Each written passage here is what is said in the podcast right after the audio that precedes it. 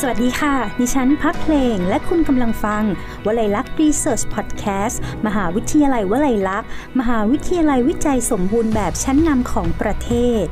วลัยลักษณ์รีเสิร์ชพอดแคสต์รายการที่จะมาทำความรู้จักกับนักวิจัย และงานวิจัยเด่นๆ ของมหาวิทยาลัยวลัยลักษณ์กันนะคะ EP 17 แล้วค่ะคุณผู้ฟัง วันนี้เป็นเรื่องราวเกี่ยวกับงานวิจัย พืชกระท่อมกับ การเพิ่มของ HDL และการลดลงของไตรคีเซอไรด์นะคะ ซึ่งต้องบอกว่าเมื่อพูดถึงกระท่อมนะคะ ก็นำเป็นพืชอีกชนิดหนึ่งที่เป็นที่สนใจของคนไทยในขณะนี้เลยทีเดียวค่ะ เพราะว่าหลังจากที่พรบยาเสพติดฉบับใหม่นะคะ ได้ประกาศ ลดล็อกใบกระท่อมออกจากบัญชียาเสพติดนะคะ เชื่อว่าคนไทยจำนวนไม่น้อยเลยค่ะ ที่ใช้พืชกระท่อมในชีวิตประจำวันก็จะได้สบายใจกันมากขึ้นนะคะ แต่จากการวิจัยของนักวิจัยท่านนี้ของมหาวิทยาลัยวลัยลักษณ์ค่ะ ก็น่าสนใจมากๆนะคะ ที่จะทำให้เราได้รู้ข้อมูลอีกแง่มุมหนึ่งของพืชชนิดนี้นะคะ เกี่ยวกับสุขภาพ ว่ามีประโยชน์หรือว่ามีผลกระทบต่อสุขภาพในด้านใดบ้างนะคะ โดยเฉพาะการเพิ่มในส่วนของอ่า D อ่า HDL นะคะแล้วก็การลดลงของไตรคีเซอไรด์นั่นเองค่ะ เพลงและไวรักรีเสิร์ชพอดแคสต์นะคะ พาทุกท่านมาพูดคุยกับแขกรับเชิญท่านนี้กันค่ะคุณผู้ฟัง ขอสวัสดีและต้อนรับนะคะ อาจารย์ ดรอรุณล่าอูบอาจารย์ประจำสาขาวิชาสาธารณสุขชุมชน จากสำนักวิชาสาธารณสุขศาสตร์มหาวิทยาลัยวลัยลักษณ์ค่ะสวัสดีอาจารย์ค่ะครับสวัสดีครับขอบพระคุณมากๆเลยนะคะ EP ที่แล้วเนี่ยเราพูดคุยกับท่านคณะบดีสำนักวิชาสาธารณสุขศาสตร์นะคะและท่านก็แนะนำนักวิจัยที่มีผลงานวิจัยโดดเด่นในสำนักวิชามา อาจารย์ก็เป็นหนึ่งในนั้นด้วยนะคะ หัวข้อวิจัยน่าสนใจมากเลยทีเดียวครับผมนะคะ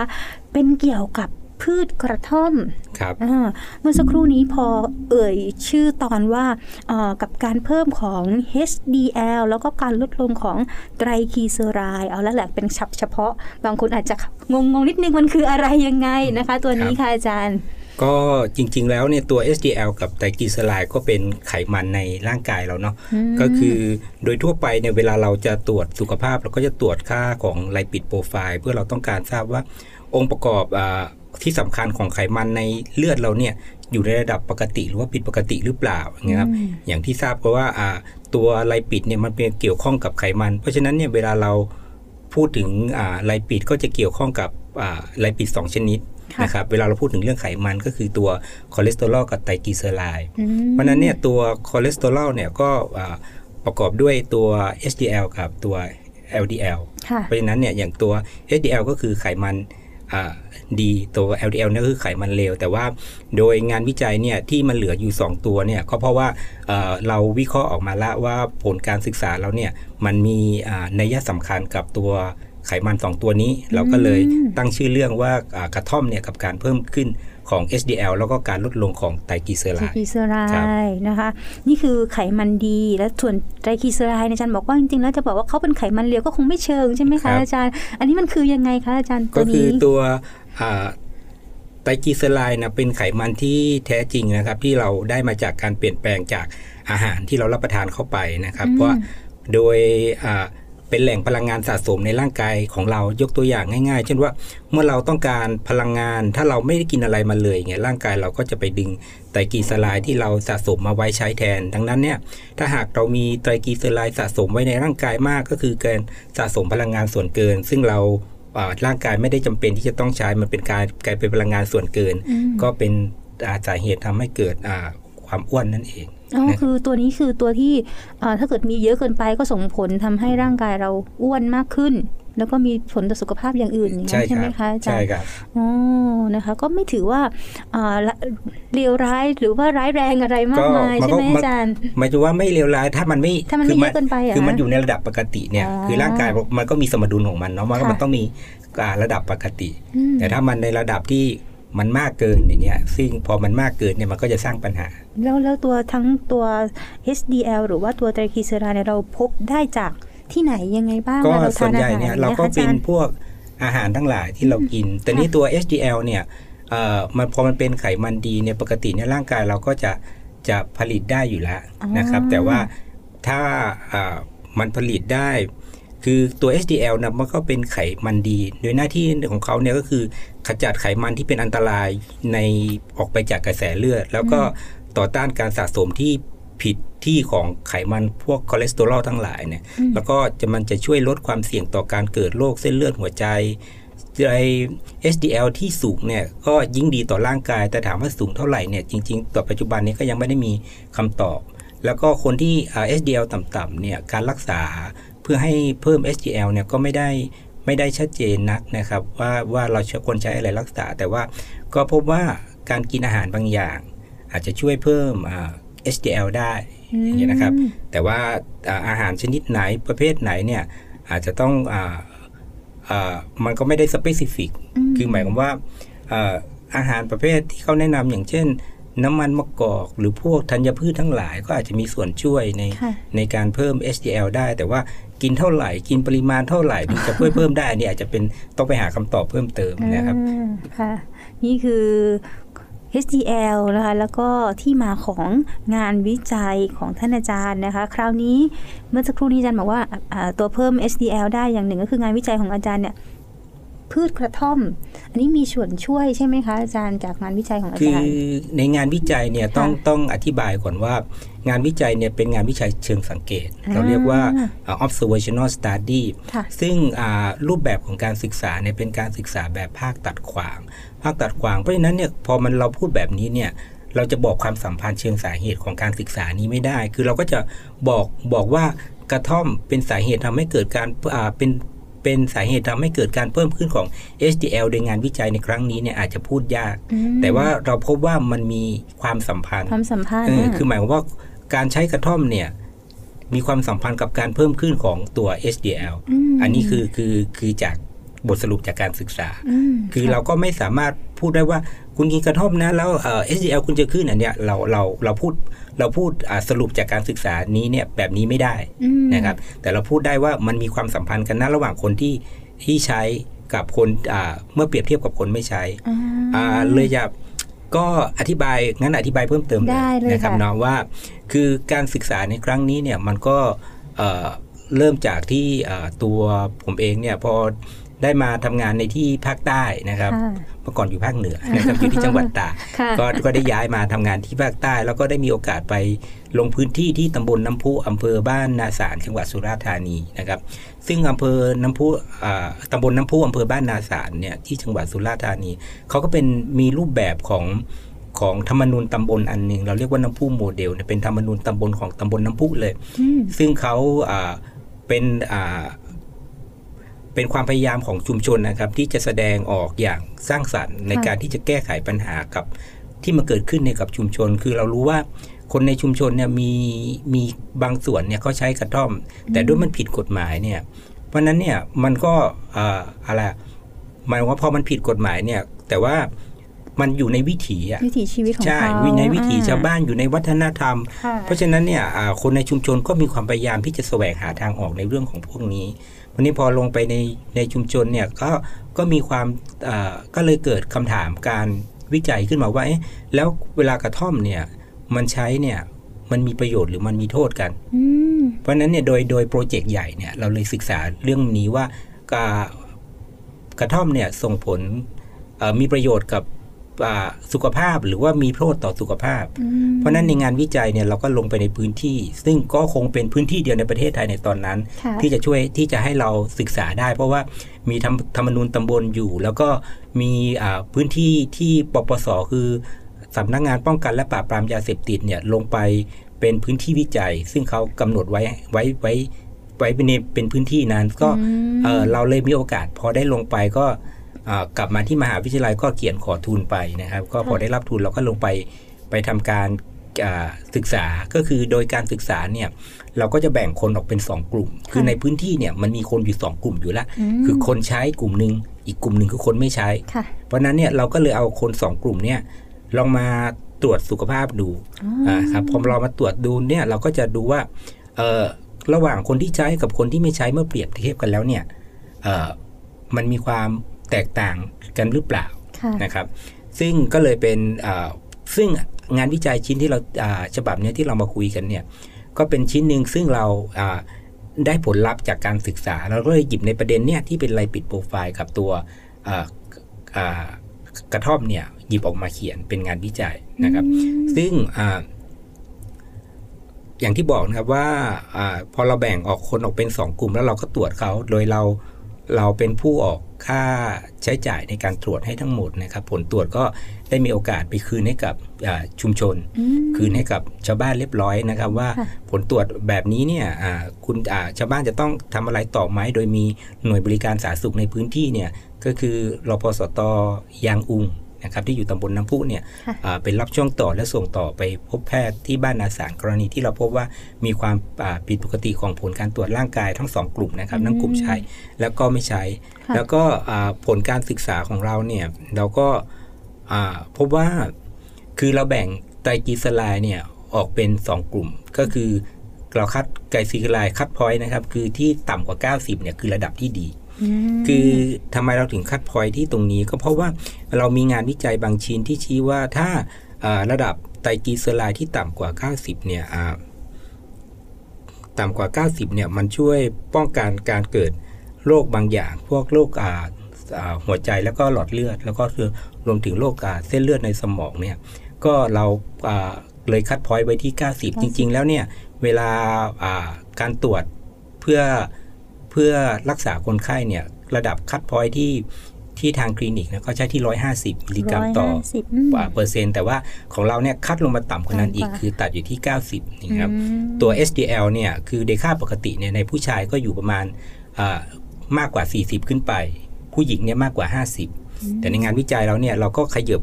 กว่าขึ้นไปอีกเป็น 60 ซึ่งก็มีงานวิจัย support ว่าถ้า 60 มิลลิกรัมเปอร์เซ็นต์เนี่ยก็จะช่วยป้องกัน โรคโรคหัวใจแล้วก็หลอดเลือดเหมือนกันอย่างเงี้ยครับเราก็เลย cut point ในระดับที่สูงในระดับที่จะสามารถ protect สุขภาพเราได้อย่างเงี้ยนะครับค่ะซึ่งอ่าผลการศึกษาเราก็พบว่าตัวไตรกลีเซอไรด์เนี่ยที่น้อยกว่า 90เนี่ยของคนที่ใช้กระท่อมเนี่ยอยู่ประมาณ 48.1%อืมอ่ากับคนที่อ่าไม่ใช้กระท่อมเนี่ยขณะที่คนที่ไม่ใช้กระท่อมเนี่ยมีค่าไตรกลีเซอไรด์ที่ต่ำกว่า 90เนี่ย อ่าอยู่ที่ 33.1อืมเราก็เห็นว่าคนที่ใช้กระท่อมเนี่ยก็สูงกว่าค่ะพอเราวิเคราะห์ด้วยสถิติบางอย่าง เราเรียกว่าโลจิสติก r ีเกชันเพื่ออาหาค่าออดเรโชเนี่ยเราก็พบว่าคนที่ใช้กระท่อมเนี่ยจะมีไตรกลีเซอไรด์ที่น้อยกว่า 90 เนี่ยมากกว่าคนไม่ใช้อยู่ 1.75 เท่าอืมอ่าขณะที่ HDL เนี่ย HDL ที่มากกว่า 90 เนี่ย เราพบว่าในกลุ่มคนที่ใช้กระท่อมเนี่ยอยู่มีอยู่ประมาณสัก 36.1%แล้วกลุ่มคนที่ไม่ใช้เนี่ยอยู่ที่ 25%อืมเพราะฉะนั้นเราก็เห็นว่ากลุ่มคนที่ใช้กระท่อมเนี่ยจะมีอ่า HDL เนี่ยที่มากกว่า 60เนี่ยสูงกว่าคนที่ไม่ใช้ โดยอ่าค่าของเลยพบว่าในคนที่ใช้กระท่อมเนี่ยมีค่า HDL มากกว่า 60 มิลลิกรัมเปอร์เซ็นต์เนี่ยมากกว่าคนที่ไม่ใช้เนี่ยอยู่ประมาณ 1.82 เท่าอืมซึ่งอ่าค่ะ95% CI ของตัวนี้ก็อยู่มาสัก1.17 ถึง 2.82 ซึ่งมันก็ชี้ไปว่าค่ะเออ มันมีนัยยะสำคัญนะอืมมันมีความสัมพันธ์กันระหว่างการใช้กระท่อมกับการเพิ่มขึ้นของตัว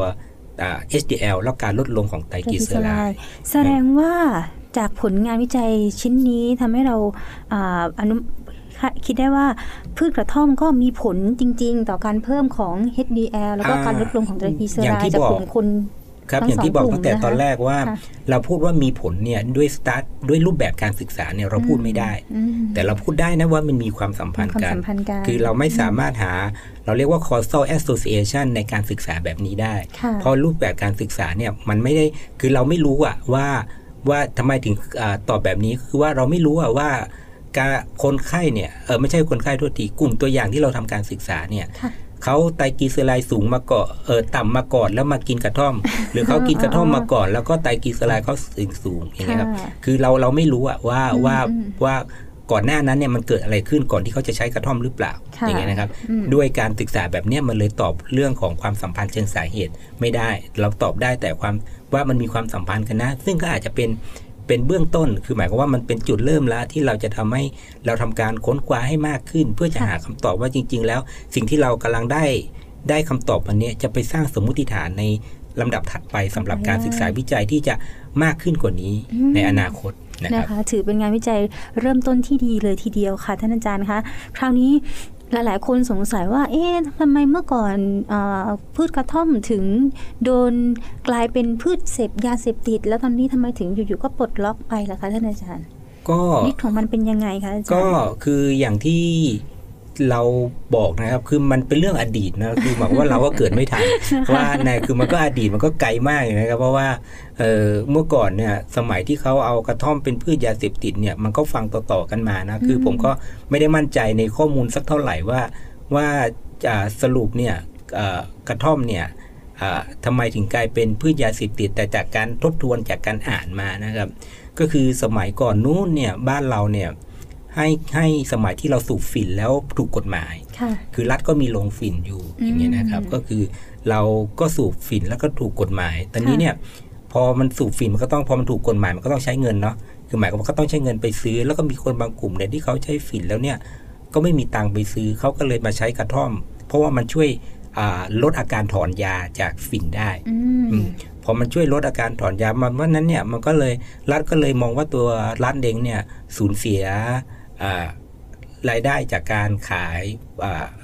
ลงขายฝิ่นแบบนี้นะครับมอันนี้สมัยก่อนนะสมัยก่อนเราพูดเนอะนะอ่าใช่คืออ่าวันนั้นเนี่ยพอพออ่าเขาก็เลยอ่ากำหนดให้กระท่อมเนี่ย คนที่ใช้กระท่อมเนี่ยมันก็จะมีความผิดอะไรอย่างเงี้ยคือคือคือเมื่อก่อนพอมันเป็นแบบนี้มันก็ยาวมาตั้งแต่จนพอพอบรรจุว่าฝิ่นเนี่ยเป็นพืชยาเสพติดนะห้ามใช้ละ หลังจากนั้นอะ ก็กระท่อมก็ถูกบรรจุไปคู่กันไปด้วยอย่างเงี้ยครับนะคะมันก็ยาวหลังจากนั้นมาจนถึงอ่าวันที่ 24 พฤษภาคมที่ผ่านมาก็คือว่าเราถึงได้มีคำตอบได้ได้มีการปลดล็อกพืชกระท่อมออกจากการเป็นพืชยาเสพติดก็มันก็ใช้เวลานานค่อนข้างมากนะ แต่ว่าจริง ๆ แล้วเนี่ยบ้านเราเนี่ยใช้กระท่อมเนี่ยมาหลายร้อยปีแล้วในในกระท่อมเนี่ยมันเป็นพืชพื้นถิ่นของเซาท์อีสเอเชียก็คือว่ามันขึ้นอยู่ในนี่แหละ คือมันก็ขึ้นของเขาตามธรรมชาติอะใช่อืมเออนะคะพอเข้าไปในป่าก็อาจจะเจอต้นกระท่อมก็ได้อย่างเงี้ยอืมก็คิดออกไหมครับค่ะคือมันเขาก็ขึ้นของเขาตามป่าอยู่แถบๆเนี้ยค่ะเพราะฉะนั้นจะบอกว่าเออมันมันมันเอ่อมันเอามาปลูกเองเหมือนอืมที่ เอ่อเราปลูกกัญชากันสร้างอะไรมันก็ไม่ใช่นะครับ คือว่ามันอยู่แถวๆนี้แหละอย่างเงี้ยใช่ค่ะเพราะว่าทางทางภาคใต้ในยอย่างอย่างแถวบ้านเป็นก็เห็นว่ามีต้นพืชกระท่อม แล้วก็ใช้กันมาตั้งแต่รุ่นปู่รุ่นย่าที่ใช่เขาครับแบบรูดใบกินสดกันอะไรอย่างเงี้ยเพียงใช่แค่ครับสงสัยว่าเอ๊ะแล้วมันมีสรรพคุณยังไงทำไมเขาถึงชอบคนผู้เฒ่าผู้แก่สมัยก่อนเขาถึง กินกันเหมือนเป็นชีวิตเป็นปฏิกิจวัตรอะไรอย่างเงี้ยค่ะท่านอาจารย์ครับนะคะก็อย่างที่บอกว่ามาพอมันเป็นพืชพื้นถิ่นเนี่ยมันก็มีคุณสมบัติทางยาบางอย่าง ซึ่งซึ่งอ่าตำราแผนไทยเนี่ยเราเนี่ยก็เขียนไว้อืมว่ากระท่อมเนี่ยก็จะเป็นยาแทรกเข้าไปอยู่ในตำราแผนไทยเนี่ยอยู่หลายขนาดเลยอ๋อนะครับ เพราะฉะนั้นอ่ามันก็เอ่อคงจะมีประโยชน์บางอย่างแหละในอดีในอดีตที่เราใช้อืมแต่ว่าพอมันเป็นพืชยาเสพติดเนี่ยทุกคนก็มองในมุม ในมุมลบแล้วก็โอกาสของนักวิจัยที่จะทำการศึกษาพืชกระท่อมเนี่ยก็เป็นเรื่องยากลดลงเลยใช่น้อยครับเลยเหมือนอาจารย์บอกว่าต้องไปในพื้นที่นั้นเท่านั้น เพราะว่าก็เป็นพื้นที่ใช่เปิดครับสำหรับก็คืทำงานหมายวิความว่าจัย มันคือหลายอาจารย์ที่เป็นนักวิจัยหลายท่านก็อาจจำเป็นต้องใช้ใบกระท่อม แต่ว่าด้วยความยุ่งยากของการการที่เราจะไปหยิบใบกระท่อมออกมามาวิจัยแล้วเอามาวิจัยอ่าเนี่ยพอเรามีครอบครองเมื่อไหร่เนี่ยมันก็ผิดกฎหมาย เพราะฉะนั้นอืมเราต้องไปขอ คือเราจะทำวิจัยเพื่อจะเก็บกระท่อมในวันนี้เนี่ยอีก 2 ปี 3 ปีเนี่ยเราถึงอาจจะได้ใบกระท่อมมาสัก50ใบอย่างเงี้ยซึ่งโอ้ซึ่งซึ่งอันเนี้ยคือความยากลำบากของนักวิจัยเลยทำให้ความก้าวหน้าเนี่ยในการอ่าศึกษาเนี่ยมันก็น้อยลงอืมประกอบกับว่าอ่าในปัจจุบันเนี่ยกระท่อมเนี่ยมันก็ถูกส่งออก ไปบางส่วนละค่ะคือไม่ใช่จากบ้านเรานะครับ ก็คือหมายว่าจากแถวทั้งมาเลเซีย อินโดนีเซีย ฟิลิปปินส์เนี่ยซึ่งก็จะมีพืชกระท่อมอยู่เนี่ยอืมก็ถูกส่งออกไปทางยุโรปประมาณสัก 4 5 0 ปีแล้วล่ะค่ะยุโรปอเมริกาก็เริ่มมีคนใช้อ่ากระท่อมมากขึ้น แต่รูปแบบการใช้ของเขาก็จะแตกต่างกับเราค่อนค่อนข้างมากเนี่ยครับอืมในยุโรปเนี่ยก็อาจจะใช้เป็นพวกชงดื่ม เป็นไข้ชาหรือว่าใช้เป็นแคปซูล แต่บ้านเราเนี่ยใช้ใบสดรูดแล้วก็เคี้ยว เพราะฉะนั้นเนี่ยรูปแบบการใช้ ก็จะแตกต่างกัน แล้วก็สถานะทางกฎหมายของกระท่อมในแต่ละประเทศเนี่ยก็จะแตกต่างกันค่ะอยู่ก็คือบางประเทศเนี่ยก็จะให้กระท่อมเป็นผิดกฎหมาย บางประเทศก็ไม่อืมอย่างในอเมริกาเองเนี่ยบางรัฐก็ถูกกฎหมาย บางรัฐก็ผิด หรือว่าอยู่ในรัฐเดียวกันแต่คนละเมือง บางเมืองก็ผิด บางเมืองก็ไม่ผิดอย่างเงี้ยอืมเพราะฉะนั้นเนี่ยสถานะทางกฎหมายของกระท่อมเนี่ยก็ยังก็ยังอ่าไม่ได้เหมือนกันทั้งทั้งทั้งหมดทั้งโลกทั้งนะครับโลกอืมก็ยังมีบาง ประเทศเนี่ยให้ผิดกฎหมายบางประเทศก็ไม่ แต่ว่าเหตุผลของประเทศไทยก็ก็อย่างที่บอกว่าเขาชี้ว่าเเราเนี่ยมีการใช้กระท่อมเป็นพืชเอ่อวิถีชาวบ้าน แล้วก็ใช้เป็นเวลานาน แล้วก็ด้วยอนุสัญญาบางอย่างที่อยู่ในระดับเวลาศึกษาในระดับ นานาชาติแล้วเนี่ยก็พบว่าประเทศส่วนใหญ่เนี่ยเขาก็ไม่ได้บรรจุกระท่อมเป็นพืชยาเสพติดเนี่ยเพื่อให้ทันกับออะไรอะ ทันกับระดับนานาชาติ แล้วก็อ่าการใช้ตามวิถีของคนในชุมชนเนี่ยก็เลยอ่าปลดล็อกปลดล็อกกระท่อมนะคะออกจากก็การเป็นพืชยาเสพติด มีผลบังคับใช้ก็คือวัน29ใช่ไหมอ่าคะ24อ๋อมิถุนา24เออไม่ใช่โทษทีมิถุนาคือประกาศเนี่ย เป็นพรบเนี่ยให้ไว้ณวันที่ 24 พฤษภาค่ะมีผลบังคับใช้วันที่ 24 สิงหาอืมปีนี้ปีนะครับนี้นะคะ ที่ครับเราจะสามารถที่จะใช้พืชกระท่อมกันได้ แต่ว่าอาจจะต้องมีกฎหมายตัวอื่นควบคุมใช่ไหมคะใช่อาคจารัรบย์ก็เดี๋ยวก็จะมีเดี๋ยวก็คงจะมีรายละเอียดตามมาเรื่อย ๆ นะครับ ว่ากระท่อมเนี่ยจะเป็นทิศอ่าไปในทิศทางไหน แต่ว่าก็อาจจะจะสบายขึ้นแหละในการในในในกลุ่มคนที่ใช้ค่ะนะครับคือถ้าใช้ตามวิถีเนี่ยก็คงจะ อ่าไม่ได้มีปัญหาคือหมายความว่า เอาใบมาลูดมาเคี้ยวตามปกติค่ะเหมือนที่ทำกันเนี่ยมันก็คงไม่ได้มีปัญหาอะไรในการใช้ค่ะแต่การใช้ผิดวิธีอ่าเอออย่างที่เราเคยเห็นกัน4คูณร้อยอะไรนั่นใช่ใช่ไหมครัคะบนั่นก็ก็คือคือว่ายังผิดอยู่ ใช่ก็คือหมายว่า พอมันใช้ผิดวิธีเอาอะไรไม่รู้อ่ามาผสมกันผสมเนี่ยคือเราก็ไม่รู้ว่าพอมันผสมกันแล้วเนี่ยผลลัพธ์มันออกมาเป็นแบบไหนอืมเพราะฉะนั้นมันเลยทำให้เกิดในมุมลบของของกระท่อมในกรณีสำหรับอ่าการใช้ อ่าอย่าง4คูณร้อยประเภทเนี้ครับเพื่อนะคะเพราะฉะนั้นเอ่อเพื่อให้เราได้มีโอกาสมากขึ้นอืมคำแนะนำคือว่าไอ้ที่มันผิดวิธีเนี่ยอย่าใช้ไปพิ่งเลยเนอะอย่าใช้เลยนะเพราะว่าสงเราสารมีคนที่เขาใช้เป็นวิถีชีวิตประจำวันใช่ด้วนะยเพราะอ่าเราจะต่อสู้แบบฟันกันมาสำหรับใช่การค่ะปลดล็อกจนได้มาถึงวันนี้เนี่ยอืมก็อย่าให้มันต้องสะท้อนกลับไปออกในทางทาง ด้านที่ลบดีนะครับนะคะ ที่สำคัญคือจะได้นักวิจัยเองก็จะได้มีโอกาสที่จะศึกษาวิจัยพืชชนิดนี้ได้มากขึ้นด้วยใช่นะครัคะบถ้าเกิดว่าเป็นยาเสพติดปุ๊บเนี่ยก็อย่างที่ท่านอาจารย์บอกเรานะคะ ก็ลำบากกันเลยทีเดียวใช่ครับนะคะเอาละค่ะอาจารย์นี่คือเรื่องราวที่ต้องบอกว่าเป็นความรู้นะคะ แล้วก็เป็นงานวิจัยที่จะสามารถเอ่อต่อยอดเชื่อว่าต่อไปเนี่ยน่าจะมีงานวิจัยในเชิงนี้ แล้วก็ศึกษาพืชใบกระท่อมได้มากยิ่งขึ้นครับในเชิงลึกกว่านี้ อีกต่อไปในอนาคตนะคะอาอยากจะให้อาจารย์พูดถึงในส่วนของการทำงานวิจัยดีกว่าค่ะอาจารย์ว่าในแนวคิดของอาจารย์นะคะ การทำงานวิจัยหรือว่าอ่าหัวใจหลักของการเป็นนักวิจัยอย่างเงี้ยค่ะอาจารย์มองมองมองภาพเป็นยังไงบ้างสำหรับอาจารย์เอง คือในมุมผมเนี่ยการเป็นนักวิจัยเนี่ยคือการที่เราทำงานอยู่บนความถูกต้องแล้วก็ความเป็นจริงของข้อมูลมพอพอน่าจะพอนึกภาพบอกนะ คือหวังว่า บนโลกเนี่ยมันเต็มไปด้วยข้อมูลเต็มไปหมดเลยค่ะอาจารคือย์ข้อมูลเนี่ยมีวางอยู่ทุกที่ เพราะฉะนั้นเนี่ยเวลาเราไปอ่ารวบรวมอ่าไปอ่าเอาข้อมูลมาเนี่ยคือการการแสวงหาความจริงบางอย่าง ที่มันกำลังมีอยู่เพื่อสร้างองค์ความรู้ใหม่ เพื่อสร้างอ่านวัตกรรมใหม่หรืออะไรก็ตาม ซึ่งมันจะเกิดขึ้นจากการใช้ข้อมูลนั้นอืมเพราะฉะนั้นเนี่ยอ่าหัวใจของการเป็นนักวิจัยเนี่ยคือการที่เราจะทำการใช้หรือว่า การทำงานอยู่บนข้อมูลที่มันเป็นจริง แล้วก็ข้อมูลที่มันถูกต้องค่ะอันนี้ก็ไม่ง่ายเลยเดี๋ยวว่าว่าว่าเราอะจะจะหาสิ่งที่มันเป็นจริงแล้วก็ถูกต้องเนี่ยได้ได้ยังไง เพราะฉะนั้นเนี่ยมันก็อยู่ที่องค์ความรู้ที่เราสะสมมาคือทั้งอ่าการทบทวนงานเดิมที่ผ่านมา หรือแม้กระทั่งการสร้างรูปแบบการศึกษาที่เราจะสามารถเก็บข้อมูลอ่าได้อย่างอ่า เป็นจริงมากที่สุด อันนี้นะครับก็คือคือหัวใจของของอ่าการเป็นนักวิจัยในค่ะความคิดของผม ค่ะ การทำงานหรือว่าใช้เอ่อข้อมูลนะคะที่อยู่บนความถูกต้องข้อมูลที่ถูกต้องนั่นเองครับหรือว่าข้อมูลที่เป็นจริงนั่นเองนะคะ ยังไม่ได้รู้จักอาจารย์เลยขออนุญาตสอบถามอาจารย์เป็นคนจังหวัดอะไรอะคะอาจารย์เออผมเป็นคนจังหวัดตากครับอ๋อเป็นคนจังหวัดตากครับนะคะก็คืออ่า พื้นเดิมเนี่ยก็เป็นคนตากเลยนะครับอ่าก็อยู่ตากมาตั้งแต่เกิดก็มีโอกาสย้ายไปแค่ไปเรียนหนังสือ แล้วก็กลับมาทำงานที่บ้านอยู่ตลอดนะครับเออเดี๋ยวแนะนำแนะนำประวัติการศึกษาของท่านอาจารย์สักนิดนึงค่ะไหนๆก็มีแนะนำงานวิจัยแล้วก็ต้องให้รู้จักนักวิจัยของเราด้วยนะครัคะบอ่าท่านอาจารย์ของเรานักวิจัยของเรานะคะ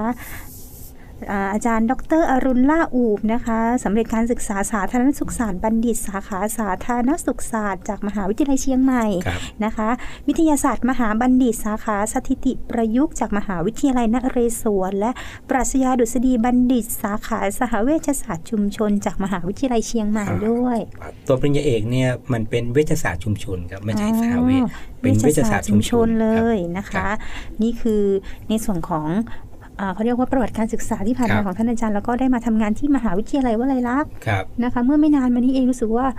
ปีสองปีได้ไหมคะอาจารย์กาจะสองปี อ๋อเพิ่งสองปีเมื่อวันที่หนึ่งกรกฎานี้ครับคือสองปีถือว่าครับเป็นอาจารย์ใหม่ของเราก็ว่าได้นะคะครับแล้วก็มีผลงานวิจัยที่โดดเด่นมาก ๆ เลยทีเดียวนะคะ ให้อาจารย์พูดถึงอ่าสำนักวิชาหรือว่าบทบาทของสาธารณสุขชุมชน ช่วงท้ายรายการสักนิดนึงดีกว่าอ๋อค่ะ ครับก็ค่ะคืออ่าจริง ๆ แล้วเนี่ย การเป็นบทบาทของนักสาธารณสุขเนี่ยจุดเน้นของเราคือการส่งเสริมสุขภาพแล้วก็การป้องกันโรคค่ะซึ่งตามกฎบัตรออตตาวาเนี่ยก็พูดไว้แบบนี้ว่าการเป็นบทบาทของสำคัญของงานสาธารณสุขเนี่ยก็คือการส่งเสริมสุขภาพ และการป้องกันควบคุมโรคในชุมชนค่ะคือสาธารณสุขเนี่ยเป็นงานที่มุ่งเน้นในเรื่องของความเป็นสาธารณะค่ะเพราะถ้าไม่มีชุมชนก็จะไม่มีสาธารณสุขอืมนะครับ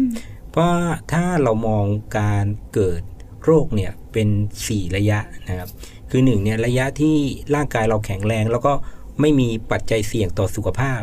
อ่าระยะที่2เนี่ยคืออาเรามีสุขภาพแข็งแรง แต่เรามีปัจจัยเสี่ยงเข้ามาในชีวิตเราละอ่าระยะที่3เนี่ยเป็นระยะที่ร่างกายเราเริ่มเจ็บป่วยค่ะระยะที่4เนี่ยคือหายจากเจ็บป่วยและอยู่ในช่วงฟื้นฟูสุขภาพอืม งานสาธารณสุขเนี่ยก็จะอยู่ในระยะที่1 2หนึ่งสองก็คือเลยอยู่ในช่วงอ่าระยะระยะที่หนึ่งเนี่ยก็หมายความว่า ถ้าเรายังแข็งแรงดี ร่างกายเรายังไม่มีปัจจัยเสี่ยงเนี่ยสิ่งที่งานสาธารณสุขทำคือการไปส่งเสริมสุขภาพอ่าไม่ให้เจ็บคือตัดป่วยจะตัด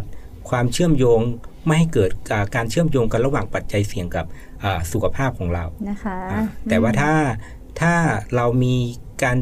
ร่างกายเราแข็งแรงอยู่ แต่ว่าเราเริ่มมีปัจจัยบางอย่างเนี่ย เข้ามาในปัจจัยเสี่ยงบางอย่างเข้ามาในชีวิตเราละงานสาธารณสุขก็จะไปเริ่มเรื่องการป้องกันควบคุมโรคคือค่ะคือพยายามลดความเสี่ยงลดปัจจัยเสี่ยงที่มันอยู่เนยนะให้ลงไปให้เหลือน้อยที่สุดอืมอืมนะอันคะนี้ก็คือบทบาทของงานสาสาธารณธารสุขณสุขนั่นเอครับงนะคะโหเรื่องราวดีๆมากเลยนะคะ วันนี้ทั้งในเรื่องของผลงานวิจัย พืชกระท่อมกับการเพิ่มของ HDL และการลดลงของไตรกลีเซอไรด์นะคะ ขอบพระคุณ เรื่องราวดีๆ วันนี้ในรายการวลัยลักษณ์ Research Podcast นะคะ จากท่านอาจารย์ ดร อรุณล่าอูบค่ะ อาจารย์ประจำสาขาวิชา สาธารณสุขชุมชน จากสำนักวิชาสาธารณสุขศาสตร์มหาวิทยาลัยวลัยลักษณ์ค่ะ ขอบพระคุณอาจารย์นะคะครับขอบคุณมากครับมากเลยค่ะ พบกันใหม่นะคะคุณผู้ฟังกับรายการวลัยลักษณ์ Research Podcast ค่ะ วันนี้ดิฉันพักเพลงและผู้ร่วมรายการลาไปก่อนนะคะ สวัสดีค่ะครับ